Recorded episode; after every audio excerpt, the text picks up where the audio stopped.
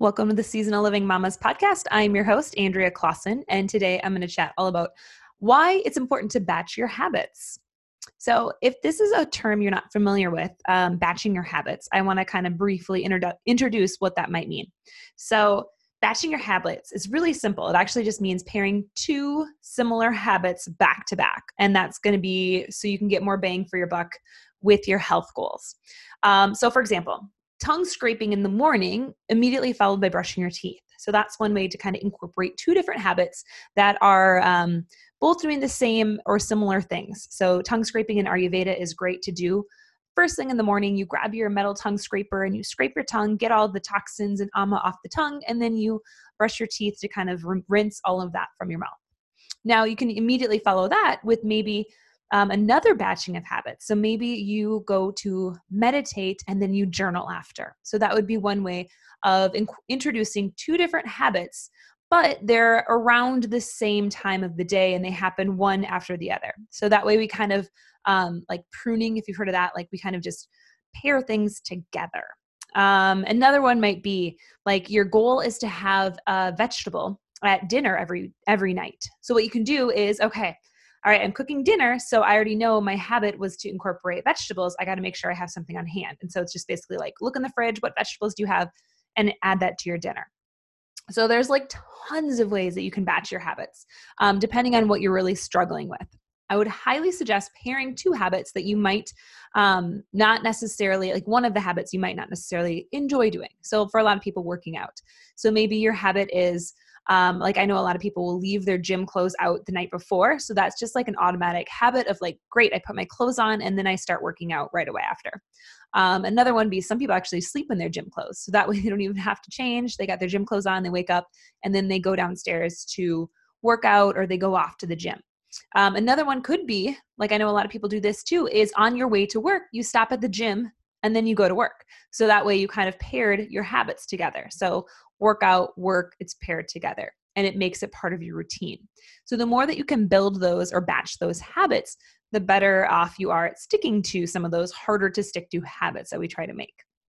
So there's tons of other ways and tons of other um, ideas of how to create a habit change. So this is something I really enjoy and I really geek out on.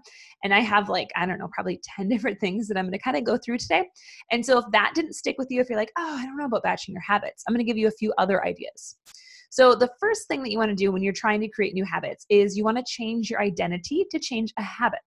So, for example, if you always say, I'm someone who doesn't work out, well, if you keep saying that, most likely you're not going to turn into someone who works out.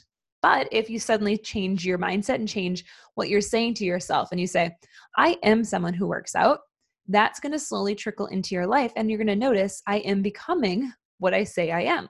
So if you keep saying, I am not this, well, it's never going to happen because your brain and your body are like, great, I'm never this. So, um, for example, like I'm someone who doesn't like to meditate. If you say that over and over, well, your body's like, why would I meditate? Because you've told me that I don't like to do that. So, you just got to start telling yourself that, and eventually that identity will start to shift. And obviously, you have to follow through with it too. So, you can't just say, I'm someone who works out but you don't actually get to the gym or you don't actually move your body. So then that defeats the purpose of saying, I am this. You actually have to make some action steps to get there. So that's your first one is really looking at, at that identity. The next one is identifying that keystone habit. This one is huge for um, for myself. So for me, my keystone habit, and I'm going to explain kind of what that is. So for me, it's going to bed early. If I don't go to bed early, I'm not going to get up early. I'm not going to go and meditate. I'm not going to journal. I'm not going to get centered to my day, which then trickles down to the rest of my day. I feel a little off. I feel um, maybe more grouchy. I just feel just not myself by mid afternoon. Um, and that would be because I went to bed too late. So often for me, as long as I get to bed on time, and I get a good night's sleep, I'm usually pretty good about sticking to my routine the next day. And um, I feel good energy throughout the day. So, what would that habit be for you? What is that keystone habit? So, for other people, it might be leaving work on time. So, if you're leaving work late continuously and then you're getting home late and then you're eating late, um, and then you're going to bed late and it just pushes everything back, for you, your keystone habit might be leaving work on time. Um, or if you are getting to bed early and you are getting good sleep, but you're not getting up in the morning, your um, your plan, especially in the winter, because I know it's harder when it's darker. Um, maybe you sign up for a fitness class, for example, at 6 a.m. I know a lot of people at the at the studio that I teach at, they do that because they're like, I'm going to hold myself accountable. I've signed in, I've booked in, and I know I get charged if I don't show up. So that helps motivate them to get there because they want to be held accountable. And that's one way that they do it. So, how could you hold yourself accountable to something like that in the morning if you are getting good enough sleep and you just aren't getting up in time? You know, have something important to get up for right away. That also helps. So, that is the keystone habit. Now, the next idea is transfer a habit to an existing habit. So, let's, um, this one is not going to work for everyone. I'm just going to preface with that. But what this is going to look like is maybe you have a quote unquote bad habit. So in the evenings, um, you have your dinner, but then you get a sweet tooth at, say, 8 p.m., um, and you want to take that away. How can we transfer that sweet tooth to a different habit? So for some people, it might be um, you just crave something. Now, this is Ayurvedically speaking. Usually, if you crave something sweet and it happens kind of continuously at the same time every day, you're craving some more sweetness in your life. So, what could you exchange that for that would also provide some sweetness for your life? Um, would that did you have enough play that day? So maybe you didn't explore maybe you didn't have enough fun in your day that day and that's why you're craving that sweetness. So kind of looking back and saying what would i really like to do? Um, maybe it's just holding a restorative yoga practice maybe just moving your body a little bit um, reading your favorite book watching a tv show. You know what would be sweet to you at that time? So then you would exchange that habit you're trying to remove for something else. So that is the transfer of the habit or from an existing habit. Now, the next one is make it ridiculously achievable to guarantee your success. Now, why I say that is you want to start small. So if we have a big, um, grand idea and we're so far away from reaching our goal, um, I, I like to break things down 30, 60, and 90 days because that way we can kind of see okay, 90 days, my big goal is to lose, let's say, 10 pounds. I was just working on goals with clients. That's why I'm going to use this as an example because it's kind of tangible um, that we can kind of see.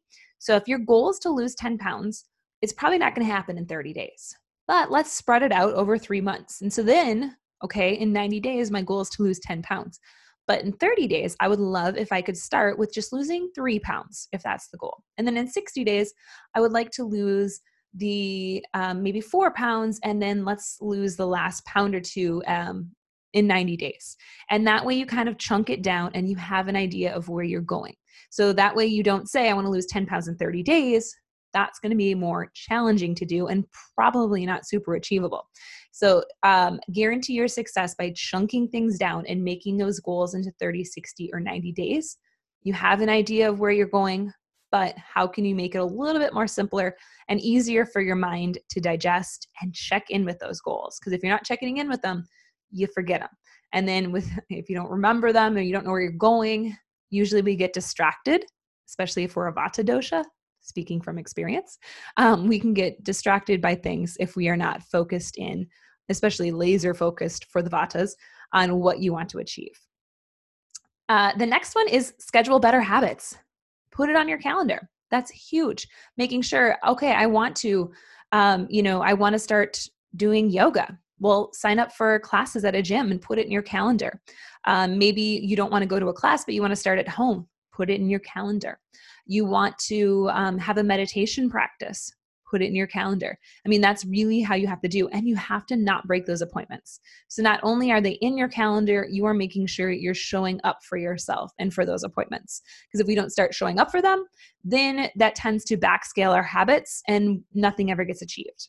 Because what can happen, I've done this before where I'll put like reminders on my phone um, for certain things and I just keep pushing it off, keep pushing it off, pushing it off. And then it just becomes just this pop up thing that happens every couple days that I just keep pushing off. And I just don't have any, um, at this point, you know, if it's done that for two weeks straight, I just have no um, get up and go to actually achieve it because I've just pushed it off for two weeks straight. Now, so whatever that might be for you, and that could be um, again i'm going to come back to the workouts because i think this is one that often happens with workouts is we're like oh i should do this and then we just keep pushing it off pushing it off and then we actually don't show up for ourselves so make sure you schedule it and show up for yourself now the next one focus on the practice, not the performance. So, meaning focusing on the practice, like how can we um, practice the day to day? So, for those, let's go back to that 90 day goal. The practice is really getting the workouts in, moving your body. So, if the goal and that long term like drive is to lose the 10 pounds, the practice is every day going to bed and on time so you can get up, get your workout in, get ready for work, go to work, whatever that might look like. That's the practice. And now the performance would be like, hey, 90 days, this is it. You know, did I make or did I make my goal or not? Um, you can also, if you're an athlete, you can also incorporate that with obviously your actual performance. If you're going to go play a sport, have a race, or run a 5K, run a half marathon, whatever that might look like, that can also be all of those day in, day out, late night, um, you know, at the gym, or late night going for hikes before you're out in the woods doing that um, big race. I don't know what you would be racing in the woods, I guess, maybe if you were doing cross country skiing, but you get the idea. You know, what would that be? What is that performance at the end that you're striving for? But it's those practices that really help that performance, um, you know, become great or not. The next one is the Kaizen approach. Um, and this is small incremental improvements. So instead of doing, you know, we're going from, hey, I'm doing zero workouts a week to I my goal is to do 7 workouts a week. That's too much. That's a big habit change. Instead, let's make it chunk it down and say I want to improve by just starting with 3 days a week. So instead of going from 0 to 7, you're going from 0 to 3. And your goal is just to make those small habit changes. And they might start at just 20 to 30 minutes, and that's where you go. Same thing for a mindfulness practice. Say we're coming from zero and we're super ungrounded. We might be really vated out. So that vata dosha tends to be the one who likes to live a little bit more free flowy and go all over the place. Speaking because I totally can tell I have a vata imbalance going on right now, and I'm working on treating that, um, which means I I like having the sporadic energy. I like having the because um, typically for me, I can tell when I'm in it, I'm just a little bit more hyper, a little bit more energy. Um, that is grounded. And so I crave that when I'm out of balance, but when I'm in balance, I don't at all. Like I'm totally grounded, totally in in my body. So you kind of have to realize what that feels like for you. And so for me, a mindfulness practice right now, being a little vata out of balance sounds awful, but that's what I need to do because I need to ground myself back into my body, ground myself back into my energy. And so um, it would start with maybe just a couple minutes. Like I'm not going to start with a 20 minute seated meditation um, in silence because that would drive me bananas right now because I'm going from out of balance. I would want to start hey, let's sit in your chair for two minutes and do a guided practice. Or maybe you just sit for two minutes, set a timer, and just practice your breath. You know, inhale for a count of four, exhale for a count of six, whatever that might look like. So, how can you incorporate small habit changes instead of going for all or nothing? You know, really, that in between is what we're looking for, and that's going to be your sustainable habits. Um, the last one is figure out the other rewards you get from a bad habit. So, this one I really enjoy because all of our habits they have a reward whether we know it or not. So rewriting those rewards into your new habit. So let's let's say a bad habit. You know you have bad habit of ha- coming home having a glass or two of wine at night. What are the rewards that you're getting from it? Now a lot of the times and i'll say this from my own personal experience it's hey i can relax. Like i won't work. Like if i have my wine typically i'm not working. I can finally shut down. I just feel like i'm complete for the day. Like i just get to chill now that I can also say, okay, well, that's that's the reward I'm getting from that bad habit. I can also find those same rewards doing a different habit. But if I if that's my goal to chill, relax, unwind, I have to find something else that's going to do that for me besides just the wine at night. So you can kind of see how I'd have to replace that bad habit, but I want to keep the benefits because I am getting rewards from it but they're not necessarily the rewards because maybe the next day you don't feel as fresh, you don't feel as energized, you aren't quite as sharp. So maybe I don't want that in the morning, but you know, in the evening I enjoy the the benefits it's giving me. So what else could I do that will help me unwind, relax, and not feel like working? So maybe it is, you know, hey, let's do a few yoga practices, um, restorative yoga poses as I watch TV. Now, is that going to give me like the super benefit restorative yoga practice of tuning into my body, not necessarily, but I actually really enjoy that. It relaxes me. You know, I get my bolster out, I get my blankets out, get my mat, and I plop down in front of the TV. I watch a TV show um, as I'm just holding some different poses. And that will do the same thing to me because I'm usually just chilling out, relaxing on my yoga mat. So, um, what could be that habit for you? So, maybe you have that bad habit that's giving you the rewards, but you can maybe find something else that's going to give you the rewards because that that quote unquote bad habit needs to go. And maybe it is staying up too late. So, if you stay up late, ask yourself why. So, if you're missing like your 10 o'clock bedtime every single night, you're staying up until one, what are you doing? And what rewards are you getting from staying up until one? And I know for a lot of moms, I know for me when my son was younger, staying up late was, hey, this is my only alone time in the day. Like, this is the time I can finally chill out and relax. So, where could I maybe find some other time in my day to have that chill out and relax time rather than at like midnight when I should be sleeping? So, really go through that list, and you're probably going to have a couple different habits that you want to kind of replace. So, um, you know, maybe you have one glaringly bad habit that you want to replace and maybe you have multiple ones that you want to replace. Just start with one. So with this list i would highly suggest you know starting with one habit you want to incorporate and then slowly building from there. You know rome wasn't built in a day neither are all of these habits that maybe you want to incorporate in 2020 all right?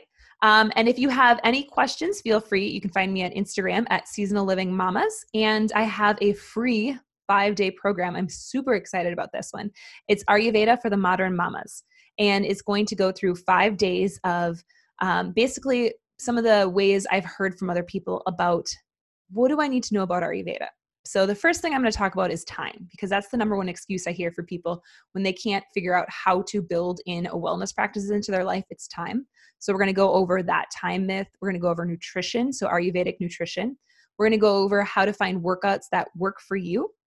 We're going to talk about self care practices. And we're going to talk about one more thing of course. And I think I was super excited about this one. And of course, I can't remember it.